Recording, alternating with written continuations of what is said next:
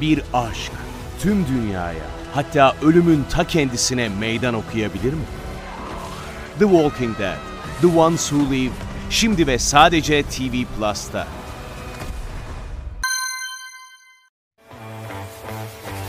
Hazır mısın? Hazırım. Şimdi malum yılın sonuna doğru gidiyoruz.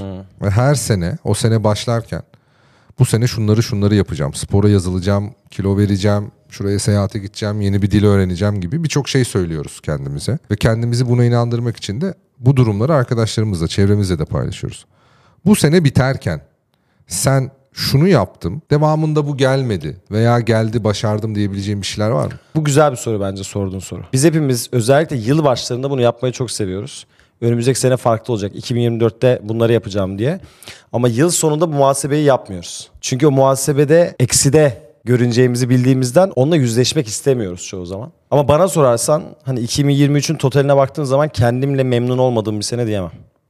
Daha memnun olabilir miydim? Daha memnun olabilirdim. Ama zaten ben yaptığım hiçbir işi beğenmem genelde. firmalar yıl sonu geldiği zaman bilançosunu çıkarır. Nerede param kaldı, nereden tahsilat yapmam gerekiyor vesaire gibi. Hem mevcut yılı kapatır hem yeni yıla borçla başlamak istemez. Bunu kendimiz için de yapmamız lazım aslında.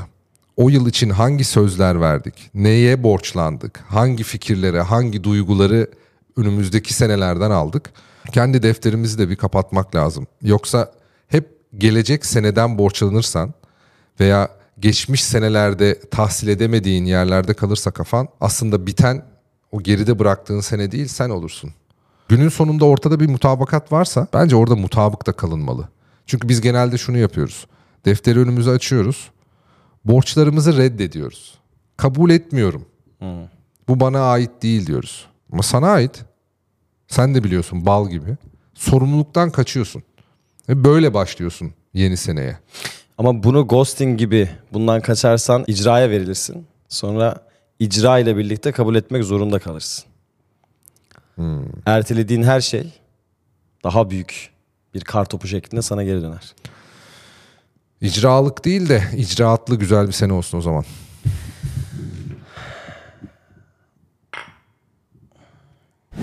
İnsanın beş duyu organından biri diğerlerine göre daha çabuk yaşlanıyormuş. Senin hangi duyu organın diğerlerine göre daha yaşlı? Gözlerim yaşlanıyor Ozan ya. Onu fark ediyorum. Yani artık eskisi kadar iyi görmüyorum ve gözümü kısarak bakıyorum. Daha da belirgini uzun mesajlar geldiği zaman etrafımdaki genç arkadaşlara uzatıyorum telefonu. Şunu bir okusanıza bana benim gözlüğüm yok yanımda diye. Herhalde gözlerim daha hızlı yaşlanıyor. Gözlerin görmek istemiyor olabilir mi biraz? Gözler neler gördü o yüzden artık yoruldular be. Vay be. Benim de tad alma duyum sanırım diğerlerine göre daha zayıf ve yaşlı. Hayattan tad alamıyorum abi. Güzel. Bir film var bununla ilgili. Filmin adını hatırlayamayacağım ama kurguda koyarız. Dünyada pandemi oluyor ve duyu organlarını yitirmeye başlıyor insanlar. İlk önce tad alma hissini kaybediyorlar. Restoranlar bu sefer yemeğin lezzetinden ziyade şuna önem vermeye başlıyorlar. Seyir zevki ve yerken duyma zevki olan yemekler yapmaya başlıyorlar. Bu şekilde o ilgiyi devam ettiriyorlar. Ondan sonra insanlar diğer hislerini de kaybetmeye başlıyor. Ve en sonunda görme yetilerini de kaybediyorlar. Tamamen sessizlik, duyamadıkları, göremedikleri bir dünya ve herkes böyle ve buna hapsoluyorlar. Başta böyle çok ilginç başlayan bu restoran örneğindeki gibi sona doğru seni gerçekten karanlığa götüren bir film. Beni çok korkuttu ya bu film. Soru. Şimdi yılı kapattık. Borçları, harçları yazdık böyle deftere. Peki bir de uğrunda koştuğumuz şeyler var işte. İlişkiler, para vesaire.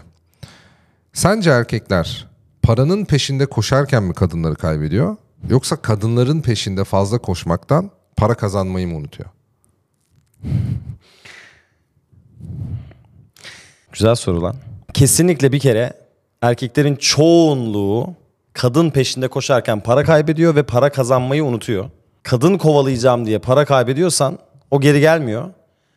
Ama para kazanacağım ve bir hayat kuracağım diye bazı kadınlara hayır diyebiliyorsan o misliyle geri dönüyor bence. Ya biraz da şu var şimdi sen bir amaç uğruna gittiğin zaman o amaç uğruna harcadığın veya yaptığın şeyler zaman, para vesaire aslında bir yerde çok önemli değil. Aslında şundan kaçmak lazım. Para harcayarak elde ettiğin bir kadın seni mutlu eder mi? Veya para kazandığında senin yanına gelen bir kadın yine seni mutlu eder mi? Zaten insanlar şurada yanılıyor. Sen iki koşuyu da aynı kulvarda yapmaya çalışırsan aslında ikisini de kaybediyorsun. Ne para kazanabiliyorsun ve düzgün bir hayat kurabiliyorsun kendine ne de hayatına almak istediğin o doğru kadın veya doğru erkek diyeceğin kişiyi bulabiliyorsun. Bu ikisini aynı anda başarmaya çalışmamak lazım. Ya düzgün bir ilişki, düzgün bir insanı hayatına almayı ana hedef olarak kurgulayacaksın ya da diğerini yapacaksın. İkisinden birini gönlünden geçtiği gibi yapabilirsen diğeri zaten ona eşlik ediyor ve buluyor. Ama en büyük tehlike ikisinin aynı yolda ilerlemesi. Bunların yolları farklı olmak zorunda. Yani asıl mutluluk da buradan geçiyor. Biraz önceki soruna cevap vermek istiyorum aslında. Sen para kazandığı zaman sana gelen kadınla sen mutlu olabilecek misin? Tabii ki hayır. Yani tabii ki zaten buradaki amaç hani ben önce zengin olayım ya da bir hayat kurayım da ben böyleyim diye birisi bana gelsin. Bu değil. Ama diğer yandan şöyle bir gerçek var abi. Kendini gerçekleştirebildiğin zaman kendin olabildiğin için birisine de bir şeyler sunabilir hale geliyorsun. Çünkü kendin için hayatında olmasını istediğin kadın hani belirli farkındalıklarda olan bir kadın olduğu için onun senden etkilenebilmesi için sen de kendini bir nebze gerçekleştirmen lazım. Şimdi Maslow'un piramidinde biliyorsun bu çok basit şekilde açıklanır. Önce barınma vardır, temel ihtiyaçlar vardır. Sonra yukarı doğru gider, kendini gerçekleştirmeye doğru ulaşır. Şimdi sen temel ihtiyaçlarını karşılayamıyorken hayatının kadını ve hayatının ilişkisi ve hayatın ailesini de kuramıyorsun ya. Sen daha kendinle büyük bir savaş halindesin yani. Ne zamanın var, ne kendini anlayacak zamanın var. Hiçbiri yok. O yüzden o anlamda önemli oluyor. Maalesef acımasız ama gerçek bir durum bu yani. Çok doğru. Çünkü daha kendini bulamamışken bir başkasına ne kol kanat gerebiliyorsun ne de yuva olabiliyorsun. Ne verebilirsin? Asıl mesele bu. Yani galiba kadınları etkilemeye çalışırken para kaybeden insanların çoğunluğunun ortak noktası burası. Daha kendini gerçekleyemeden, belki temel ihtiyaçlarını bile daha karşılayamadığı bir sürede hayatının amacını, hayatının aşkını veya o mutluluğu bulmaya adayan insanların keşke kaybettikleri tek şey para olsa. Kestirmeden yol yok. Öyle kestirmeden gittiğin zaman kredi çekmiş gibi olursun. Ben bunu hep buna benzetiyorum. Bankadan gidersin kredi çekersin. Örnek veriyorum iki ay o parayı harcarken mutlu olursun. Ondan sonra iki sene, üç sene o borçtan kurtulamazsın. Hatta bir borç döngüsüne girip belki on sene kurtulamazsın. Doğru. İki ay güzel yaşayacağım diye 10 seneyi çöpe atmamak lazım. Önden belki 2-3 sene biraz daha kendi içine çekilip sonrasında güzel yaşamak lazım. Bazen o krediyi de kendi adına çekmiyorsun zaten. O karşıda senden hoşlanan, senden bir şeyler bekleyen insanın hayatından kredi çekiyorsun. Ve onların faizi çok yüksek oluyor. Peki borç delikanlının kamçısı değil midir? Değildir abi. Bence de değildir ya. Delikanlının tasmasına dönüşüyor. Ben sevmiyorum borcu. Katılıyorum. Yorum yok. Soru. Evet. Amerika'da yapılan bir araştırmaya göre erkeklerin neredeyse yüzde 50'si acil durumda bir uçağı sağ salim yere indirebileceğini düşünüyormuş. Sen buna katılıyor musun? Veya sen ne düşünüyorsun? Ben de o %50'nin içindeyim kesinlikle. Ve böyle de olmalı. Yani adam diyor ki ben acil bir durumda geçerim. Kuleye bağlanırım. Kule bana anlatır. Ben de onu indiririm diyor yani. Ben debriyajlı araba kullanan adamım. Burada ama asıl durum şu değil mi? Yani oradaki erkeklerin yarısı aslında acil bir durumda insanların bir kurtarıcıya ihtiyacı olduğunda sorumluluk alabilirim demek istiyor. Evet. Yani belki uçağı indiremeyecek. Belki hep birlikte o uçakla birlikte yok olup gidecekler. Ama diyor ki Evet. tamam ya ben başarılı olmak için değil belki ama başarısızlıkta da rolüm olsun. Adım tarihe yazılsın başarısız olarak ama yapamadım diyebileyim diyor. Bence burada biraz kıymetli bir durum da var yani. Güzel bakış açısı ve haklısın. Şimdi o %50'nin içinde bir %50 de o durum geldiği zaman bayılacağı için o görevi üstlenemeyecek. Çünkü oturduğun ve güvenli bir alandan ben strese dayanabilirim demekle stres geldiği zaman başına bunun altına çatlamadan durabilmek gerçekten zor bir iş. Stres toleransı yüksek bir insansa ben de inanıyorum ki erkeklerin %50'si o uçağı indirebilir. Peki senin o yüksekliğe getirmediğin bir ilişkiyi, bir dostluğu nasıl indireceksin abi? Yardım alarak kuleden. Kuleden yardım alarak indirecek. Biraz sağ yap, biraz sol yap. Şu soldaki düğmeye hafifçe bas. Annem rahmetli devlet hava meydanlarında kuleciydi. Gerçekten çok önemli bir iş yapıyorlar. Çok. Çünkü kimsenin görmediği bir alanda sadece uçağı pilot uçuruyor diye düşünebilirsiniz. Ama o uçağın nereye gitmesi, hangi irtifada gitmesi, ne zaman inmesi ve hangi rotadan gitmesini aslında söyleyen veya bunları belirten insanlar var. Bu insanlar hava trafik kontrolörü diye literatürde geçiyor. Aslında çok stresli bir iş. Aldıkları kararlar her ne olursa olsun uygulanması gereken ve kendi içlerinde sistemler neyi söylese ve kendi içlerinde sistemler bazen yanlışı da gösterse o doğruyu bulmak için otokontrolü, risk yönetimi inanılmaz yüksek seviyede olması gereken insanlar. Şimdi kule deyince gerçekten eğer güvendiğin biri varsa o kulede kendini teslim edebildiğin sen çünkü önünü görmediğin zaman da sana yüksel, alçal, oradan değil, buradan git diyebilen birileri varsa onlara sahip çıkmak lazım. O zaman tehlike anında o sorumluluğu alıp uçağa indirebilirim diyen gönüllülere ve kalbini verdikleri kulecilere. Ben de indiririm bu arada. Kurt köpeği mi? Golden Retriever mı? Kurt köpeği abi. Neden? Abi köpek dediğinde zaten kurtlardan gelir köpek. Golden Retriever artık bilmem kaç kere mutasyona uğramış. Çok tatlı, çok sevdiğimiz. Güzelce bir köpek. Ama kurt dediğin zaman zaten aslında o köpeğin atasından bahsetmiş oluyorsun. Atasını bilmeyen ötesini bilir mi Sercan? Ben sana bir şey söyleyeyim. Bana da ben çocukluğumdan beri kurt köpeklerine hastayımdır zaten. Bu arada benim sünnetimde kurt köpeği vardı. Alman kurdu. kurt köpeği gibi düşündüm ya. Benim sünnetimde Alman kurdu vardı. Bunun videosu da var. Ben Alman kurduna sarılarak sünnet oldum.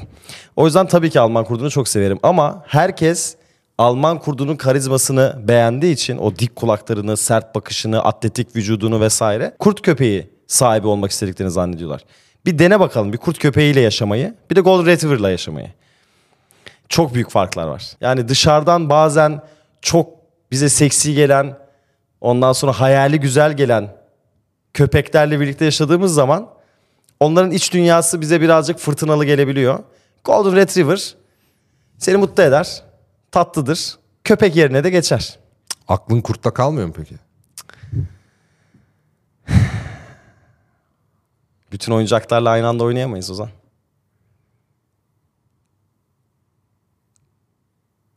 Maalesef. Ozan, günün kelimesi. Aynen. Bayılırım. Aynen. Abi bir fikri var ama fikrinden emin değil. O yüzden senin fikrinin altında ezileyim. Beni yok sayma ama var da olmayayım. Aynen. Ben suya sabuna karışmak istemiyorum. Bir karar verilir. Sonra onun faturası bana kesilir. Aman ben bu yüke girmeyeyim. Sen ne yapıyorsan oradan devam et. Ben de yancı gibi orada durayım kelimesidir bu. Çok konuşmayı seven birisi varsa karşında sadece aynen diyerek bir diyaloğu en az yarım saat sürdürebilirsin. Peki aynen yerine ne kullanılabilir? Bence doğru. Katılıyorum.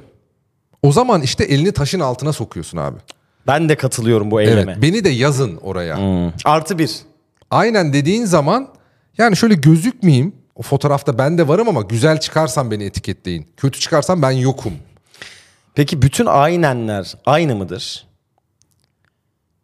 Bir şöyle bir aynen var. Aynen abi. Aynen. Bir de şöyle bir aynen var. Aynen aynen. Aynen aynen. Aynen. Hiç sevmem. Aynen abi. Sergio, Evet. eskiden sanal bebek vardı. Bilir misin sanal bebek? Tomagachi bu küçük şeyde Küçük oynadığımız. anahtarlık gibi Heh. renkli renkli. Hatta böyle gözükmeyen kare kare pikselleri olan Oğlum böyle ekranı ya olan. bilmez miyim? Ne hastasıydık onun ya. Ben hatırlıyorum çok küçüktüm ve ağlamıştım yani. Arkadaşlarımın var benim neden sanal bebeğim yok. Bebeğin öldü diye ağladığını zannettim. Ama işte toplumların farkına bak. Uzak doğuda işte Japonya'da Kore'de insanlar bu sanal bebekleri besleyip onların günlük ihtiyaçlarını unuttukları zaman işte besleme zamanı geldi kaçırdın. Altını temizlemen gerekiyor. Unuttum vesaire. Bu bebekler sanal da olsa ölüyordu. Ve bu üzüntüden dolayı o bebeklerini böyle küçük küçük kutulara koyup gömüyorlardı. Biz ama ne yapıyorduk? O sanal bebekler ölse dahi hemen kimseye çaktırmadan arkasında küçük bir tuşu vardı onun. Böyle kalemle basıp hop yeniden canlandırıyorduk. Kürdanla basarsın. O, o delik var ya o delik çok küçüktür. Ona basamazsın hiçbir şeyle. Böyle kürdanla, iğneyle falan böyle zorla basıp basılı tutarsın. İşte toplumların farkına bak abi. Biz hemen canlandırma ve hemen hatamızı olmamış gibi telafi etme çabasındayız. Ama bambaşka bir kültürde diyor ki ben sorumluluğumu yerine getiremedim. Harakiri yapar gibi o bebeği de toprağa veriyor. Kendisi de diyor ki "Aa, ben bu iş benim elimden gelmiyor. Benim neyime diyor. Ama eğlenceliydi. Çok güzeldi canım. O zaman için çok büyük, çok sevdiğimiz bir oyuncaktı yani. Yalnız şimdi de daha tehlikelisi geliyor. Hatta önümüzdeki senelerde böyle robot ama yapay zeka ile seninle konuşabilen, hareketleriyle senin hayatına kolaylıklar getirebilen bu tarz makineler hayatımıza girecek. Onlar belki de hiç ölmeyecek ve ölen biz olacağız. Bunun için Black Mirror adında bir dizi var. Yakın gelecekte teknolojinin bize getirdiği muhteşem yenilikleri ele alan. Black Mirror'ın adının neden Black Mirror olduğunu biliyor musun?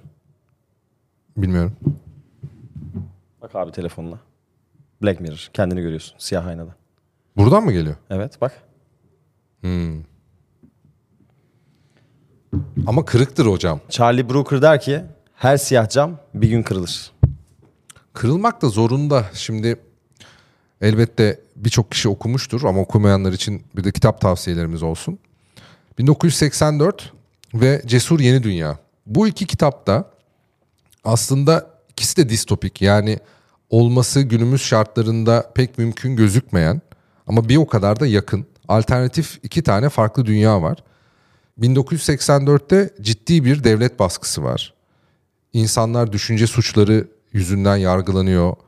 Bir araya gelmesi istenmiyor ve sürekli takip ediliyor. Cesur Yeni Dünya da sözde insanların mutluluğu ve huzuru düşünülerek aslında bir sosyal mühendislikle inşa edilmiş bir gelecek. Daha çocuklar doğmadan hangi kategoride, hangi işte ve hangi sınıfa ait olacağı belli oluyor ve buna göre onların eğitimleri ve hayatları şekillendiriliyor.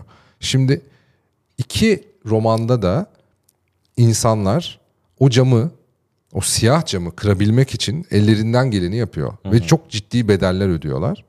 Bu bedeller ödenmeden de o siyah camlar kırılmıyor. Black Mirror dizisinde de teknolojiyle birlikte hayatımıza giren, bizi yer yer mutlu eden ama o mutluluğun içerisinde de insanlığımızdan alıp götüren birçok örnek var. Hepsini okuyun ama aynı dönemde okumayın. Biraz nefes alın çünkü nefesinizi daraltabilir. O yüzden aşamalı aşamalı gidin derim. Bir aşk tüm dünyaya hatta ölümün ta kendisine meydan okuyabilir mi? The Walking Dead, The Ones Who Live, şimdi ve sadece TV Plus'ta.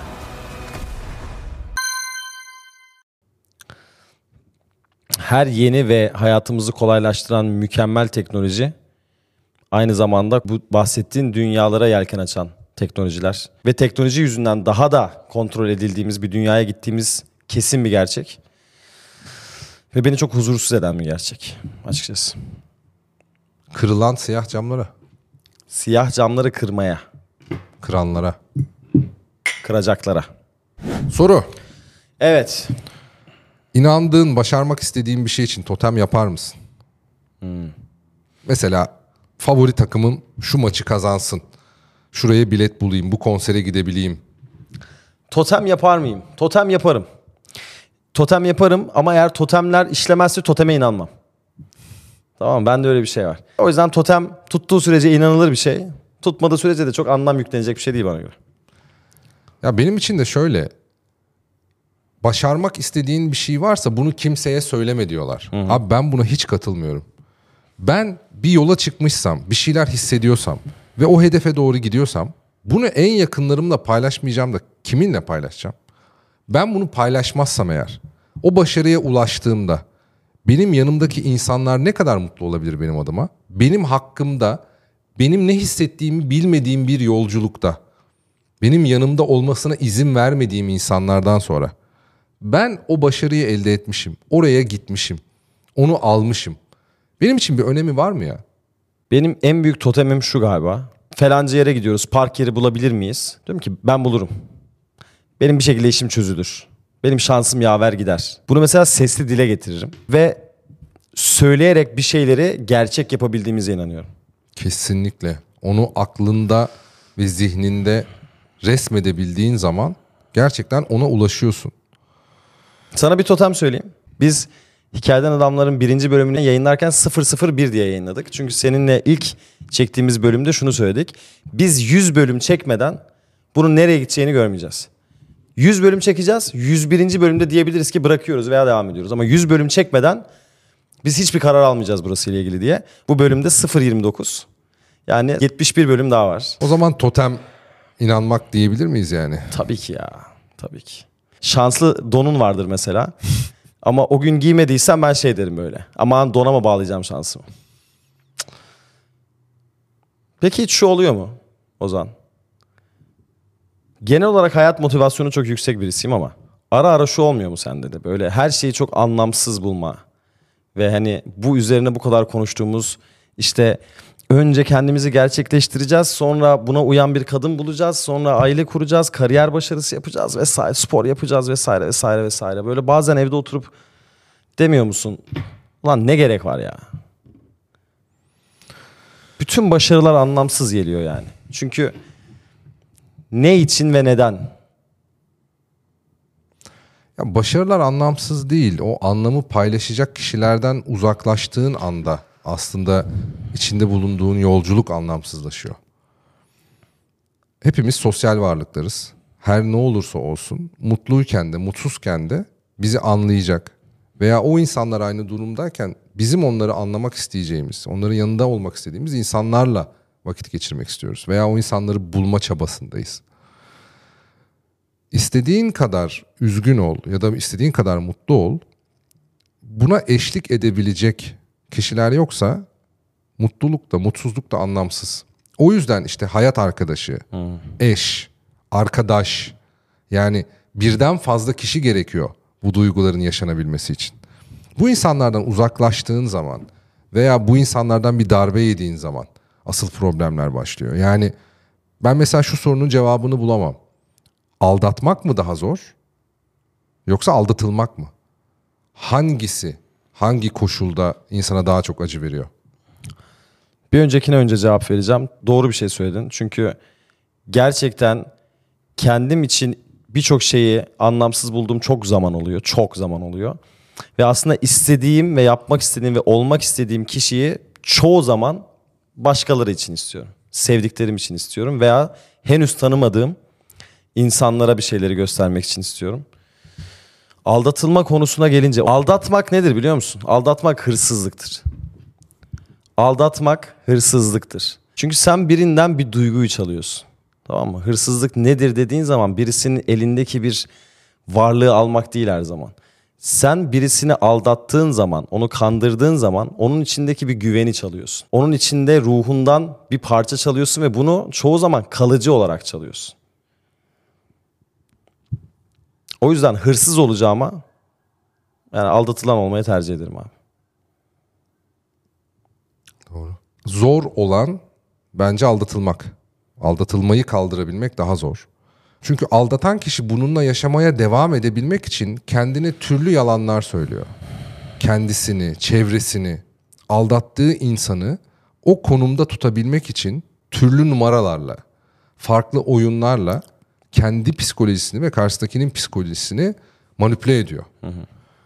İlk anda zor ancak kendini sakinlediği zaman böyle sanki bir oyunun içerisinde bir mekanizmanın parçası gibi o oyuna devam ediyor. Ama aldatılan insan bunu fark ettiği zaman böyle büyük bir boşluk yaşıyor ilk aşamada. Her yer aydınlık, beyaz, nereye gideceği belli değil, ne hissettiği belli değil. Zamanla kendisinden ne çalındığını anlıyor. Ve bir daha asla hırsızlara geçit vermiyor. Bu arada aldatmak sadece partnerinizden başka birisiyle birlikte olmak kadar küçük bir konu değil arkadaşlar. Aldatmak bir ortağına kazık atmak. Aldatmak dostuna yalan söylemek. Aldatmak ailene, ülkene yalan söylemek. Aldatmak sadece kadınla erkek arasında romantik ilişkilerin içerisinde kapsayan bir şey değil. Ve insan kendini de aldatıyor zaten. Asıl sıkıntı o. Yani karşındaki insanı aldatıyorsun. Sen de aslında olmadığın gibi biri olduğunu söylüyorsun kendine ve kendini de aldatıyorsun. Hani derler ya kendime yalan söylediğimden beri kimseye güvenemiyorum diye. Biraz da ona dönüşüyorsun. Daha bunun üzerine bir şey söylemiyorum. Ozi, misafir çocuklarını sever misin? Misafir olduklarını biliyorlarsa severim. Bilmez onlar bilmez. Onlar bilmez. Onlar misafir sıfatını her şeyi yapabilirsin diye algılayan çocuklardır. Abi o kadar doğru bir şey söyledin ki. Kimi çocuğa misafire gidildiği zaman aman ona dokunma yavrum bize kötü söz gelmesin. Evet. Onu yeme bana sor. Gidip oyuncakları cebine atma vesaire derler. Kimisine de derler ki oğlum misafirsin zaten istediğin gibi istediğin her şeyi yapabilirsin. Ama bu küçüklükte insanın beynine yerleşen bir karakter özelliği olarak giderek devam ediyor. Yani aslında misafir çocuğu deyip geçmemek lazım. Sen o çocuğa o yaşta neyi nasıl öğretirsen bu insanın tüm hayat karakteri, bu insanın tüm hayat serüveni buna göre devam ediyor. Evet.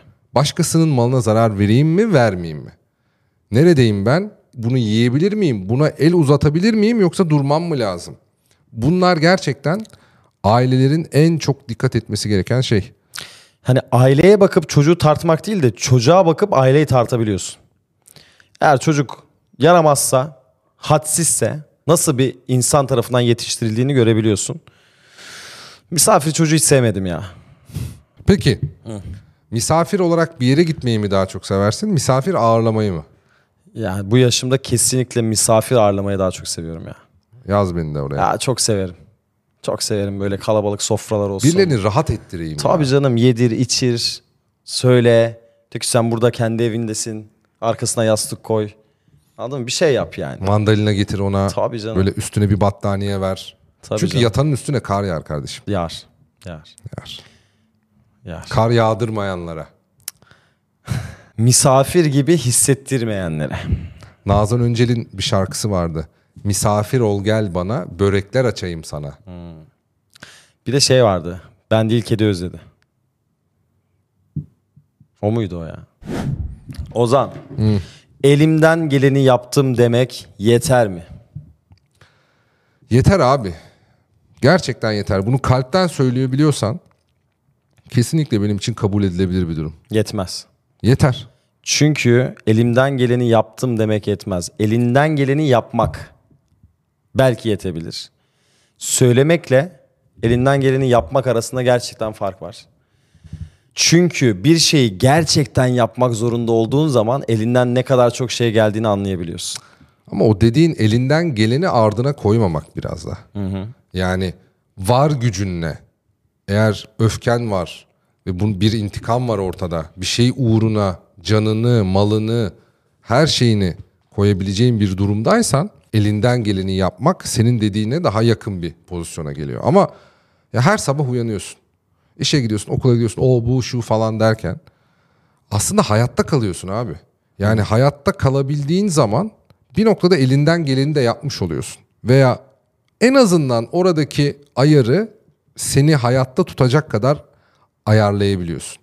Bu benim için kıymetli bir durum. Herkesin kendi elinden geleni birbirine göre farklı. Biz bazen hataya düşüyoruz ve başka insanların potansiyelini veya yapabileceklerini diyoruz ki hayır sen daha fazlasını yapabilirsin. Hayır hayır hayır. Aşırı yükleniyorsun bazen bozuyorsun o motoru. Kıyas mutluluğun en büyük düşmanıdır. Burada sana katılıyorum. Benim söylemek istediğim şey şu. Elinden ne geldiğinin önemi yok. Elinden geleni yaptın mı? Bunun önemi var.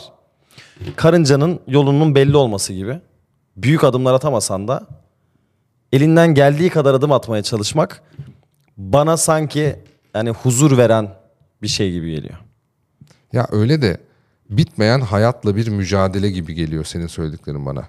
Yani Tabii ki. her zaman adım at, adım at, adım at. Bazen de elinden gelmiyor işte. Gelmek de zorunda değil. Hiçbir şey zorunda değil. Evet Ozan. Geldik soru cevap bölümümüze. Heyecanlı mısın? Aşırı. İkna olma. Aşırı heyecanlıyım. Ha.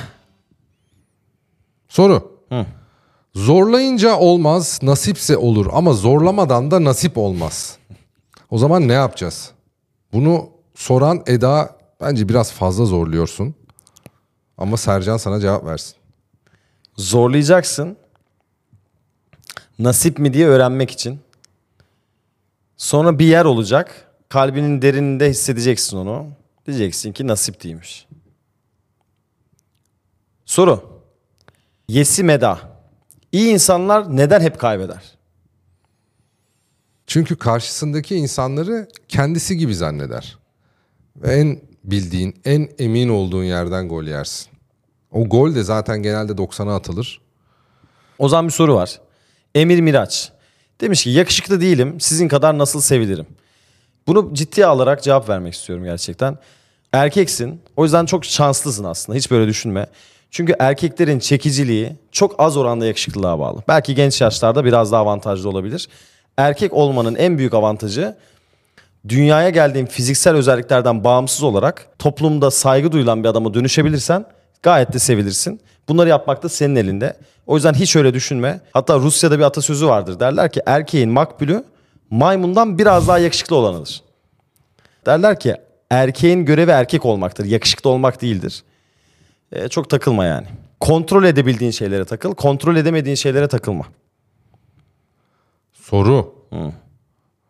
Saniye sormuş. Yola çıkmaya ikna ettiğiniz birini o yolda nasıl bırakabilirsiniz? Söyleyerek. Başka yolu yok. Ben seni her gün tekrar ikna etmekten yoruluyorum. Buraya kadardı. Seni sevmiyorum. Yola ikna edilenlerle değil, saniye. inanmışlarla çıkılır. Evet. Belki de yanlış yola çıkmışsındır. Soru. Arkadaşının eski sevgilisinden olur mu? Olmaz. Olmaz. Mert. Bunu bir daha sorma. Sorana da olmaz diye bundan sonra elçi sensin. Üzülmeni istemiyorum diyen biri ne demek istiyordur? Seni üzecektir. Ama ben bunu peşinden söyleyeyim de sonra vicdan azabını yükleme bana. Ben sana söyledim ben seni üzmek istemiyorum diye. Diye size yol yapıyordur. Sizi üzecektir. Net. Doğru. Kalp zaten atıyor. Marifet ritmini değiştiren de midir? Aynen öyledir. Ama dikkat et o ritim değişikliği sana çarpıntılar yaşatıp sana kalp krizi geçirtmesin. Çok fazla ritim de o ritim bozukluğuna sebep olur. Öyle bir gün hareketli, bir gün durgun ona da kalp dayanmaz. Dikkat etmek lazım Sonra dil altı almak zorunda kalırsınız. genç yaşta. Soru. Ben cevap vermek istiyorum. Neden vaktinde gelmezler? Çünkü vakti değildir. Güzel. Arslan Türk Cuma. Babasıyla arası iyi olan erkek olur mu? Olur. Ama belirli bir yaştan sonra olabilir. Yani babalarımızı genel olarak belirli bir yaşa kadar anlamıyoruz. Baba olunca anlarsın diyorlar. Baba olunca anlayacağız. Benim mesela babamla daha iyi ilişki kurabildiğim dönem ancak başkaları ne der diye düşünmeden kendi hayatımı inşa etmeye başladım. O zaman babam beni ciddiye almaya başladı. Aslında beni sevmiyor değil. Benim bir şeyler yaptığımı, tek başıma ayakta durabildiğimi görmek için bana aşırı bir sevgi göstermiyormuş. Aslında bunu anladım. Çünkü fazla sevgi ve fazla ilgi bazen insanda her sıkıştığında kaçabileceği bir kapıya dönüşüyor. Ve sen o kapıyı ne kadar çok kullanırsan önündeki diğer kapıları açamıyorsun. O yüzden belli bir başarıdan sonra. Çünkü bir babanın görevi daha çok hayatı öğretmek, e, sevilmeyi öğretmek değil. YN Pınar. Bir giysi olsaydınız bu ne olurdu? Siyah tişört. Net. Beyaz tişört de olabilir.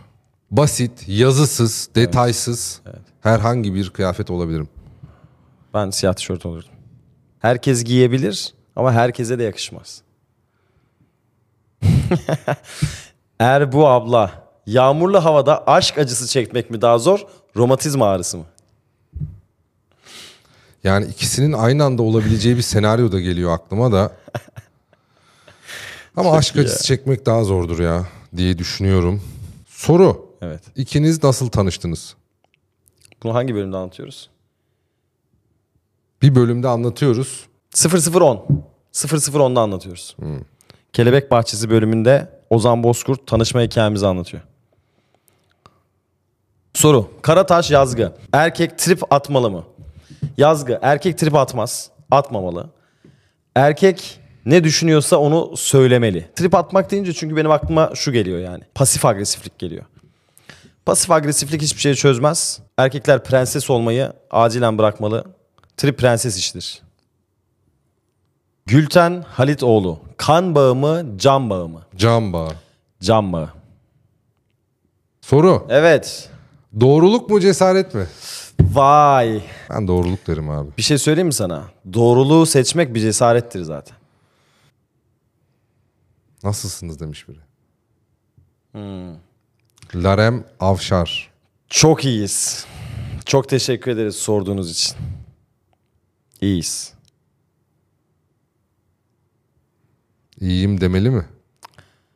Çok şükür iyiyiz demeli. Süper bir soru buldum. Bence bu tam senlik. S. Yılmaz. Doğru sıcak çikolata nasıl olmalı? Doğru sıcak çikolata bir kere kışın olmalı. Mevsim çok önemli. İstediğin kadar iyi bir tarif olsun elinde. Kış mevsiminde değilsen o içilmez. Bir de ne ağzını yakacak, ne seni yoracak, ne soğuk olup böyle katılaşacak. O kıvamda kalabildiği sürece de onu çok bekletmeden içeceksin. Çok bekletirsen tadı kaçar. Son soru. Ebrar Ünsal sormuş. Bir kitap yazacaksınız. İlk ve son cümlesi aynı fakat farklı anlamlarda olmalı. Bu cümle ne olurdu?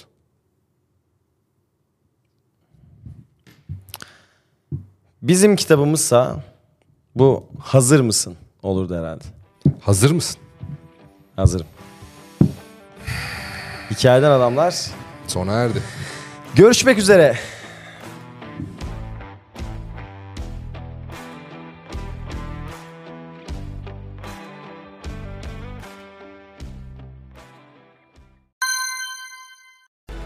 Bir aşk tüm dünyaya hatta ölümün ta kendisine meydan okuyabilir mi? The Walking Dead, The Ones Who Live şimdi ve sadece TV Plus'ta.